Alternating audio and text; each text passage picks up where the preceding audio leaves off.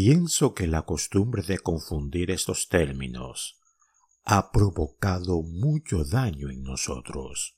Me refiero a los términos del querer y necesitar.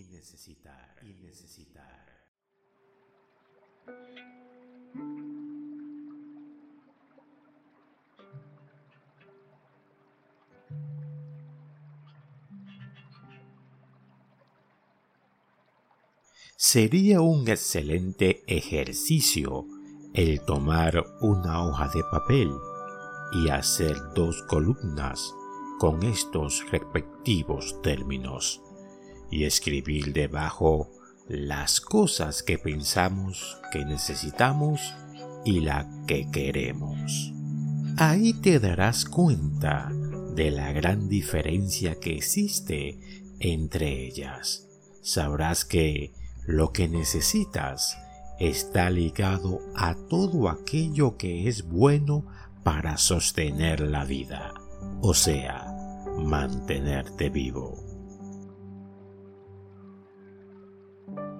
Como por ejemplo, necesitas alimentarte, necesitas ingerir agua potable, necesitas dormir, descansar, necesitas pensar antes de tomar una decisión, y así por el estilo.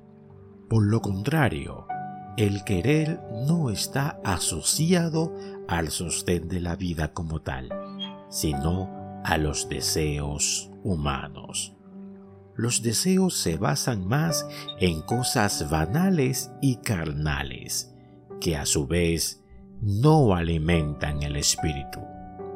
El apóstol Pablo lo detalla con más claridad.